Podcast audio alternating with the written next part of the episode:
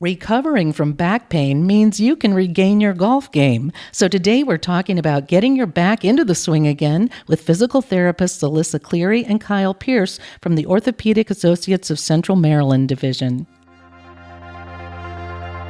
Hello, I'm Amanda Wild, and I've got a bone to fix with you. Alyssa and Kyle, good to have you here. Welcome. Thanks for having me. Good to be here. So, Alyssa, starting with you, how is returning to golf after back pain different from returning to other physical activities? What is the focus when we're specifically thinking about golf?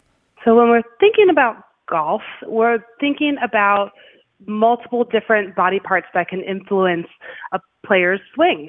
So, we are using our arms, our back, certainly, our hips. We're getting a lot of rotation going on. So, because we have so many components going on with the swing of golf. We want to look at all these different parts. Not to mention the bending over and getting your getting and the um, lifting, doing the walking. Yeah. the sand trap. We won't go there yet though. Kyle, what are the range of activities you're working with mostly in your practice when it comes to golf and back injuries? So, here in our Westminster office, we have often seen people trying to return to golf after multiple different injuries, kind of like the varied age groups that we see. We've had people coming in with spinal fusion who would like to return to golf and some younger individuals may have injured a disc in their back and would love to return to golf as really a side hobby, not so much their retirement plan. But we really like to get people with the strength needed to hit the ball as far as they want. That's probably their goal. But we want to focus on a healthy spine, being able to rotate safely and being able to stabilize and not undergo further injury. So, Kyle, can you talk a little about what the comeback to the golf green looks like when healing from an injury? For example, at what point is it okay to pick up your clubs again and go out there? So, slow progressions definitely depend on severity of injury, but a lot of times I will get people on a schedule of just trying to swing a golf club slowly again. That actually helps with technique and being able to do a smooth golf swing slowly helps you to focus in on skill. But the first step might be going to the putting green and working on a couple of putts where it's a much lower intensity form of a full swing. And then the next step would be going to the driving range, hitting a few balls, not a whole bucket, but just testing it out, seeing your tolerance. And then maybe doing a full bucket of balls as you build up to it.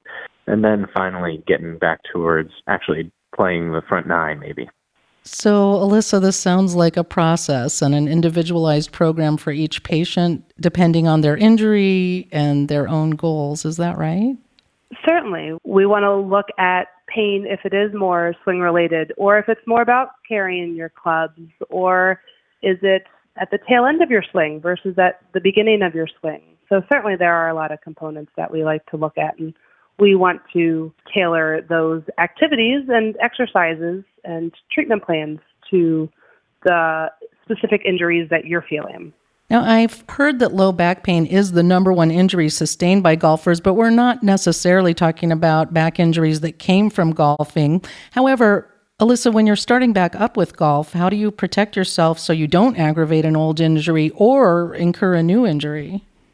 So, what we want to start off with is even some core related exercises and then progressing some spinal stabilizing exercises and core exercises to having them be more dual tasked, where we're using our arms or using our legs to do different things while still engaging that core to provide some of that stability.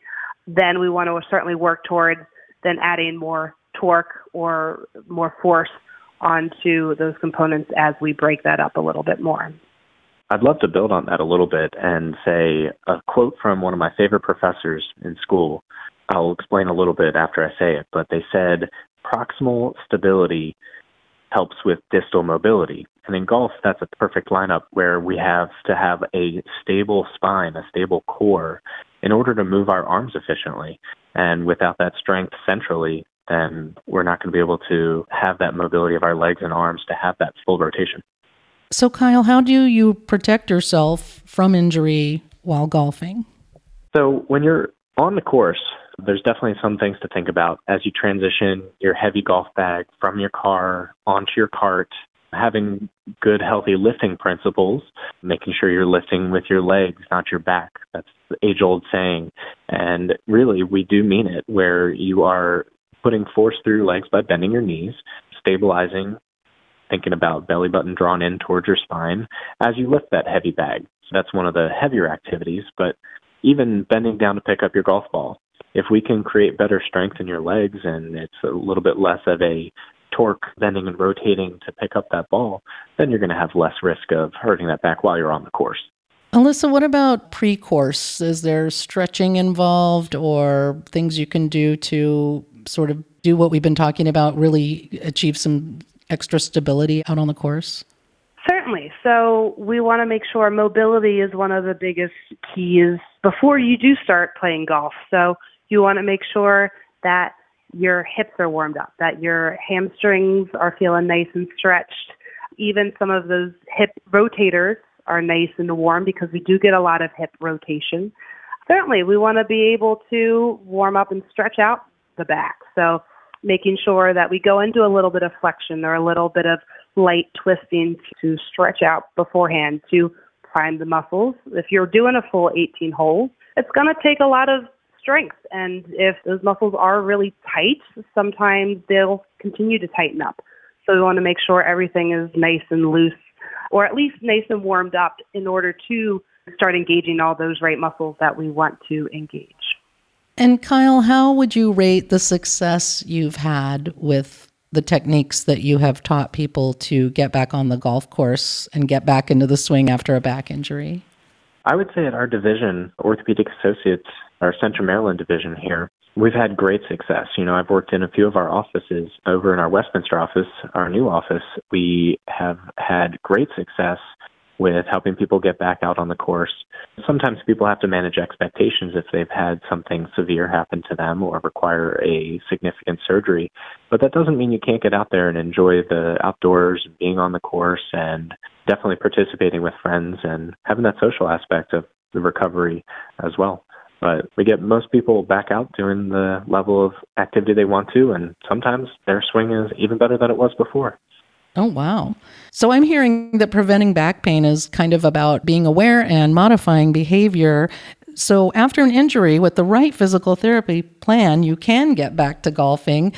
Is there anything, Alyssa or Kyle, that you would like to add about getting back to golf after a back injury?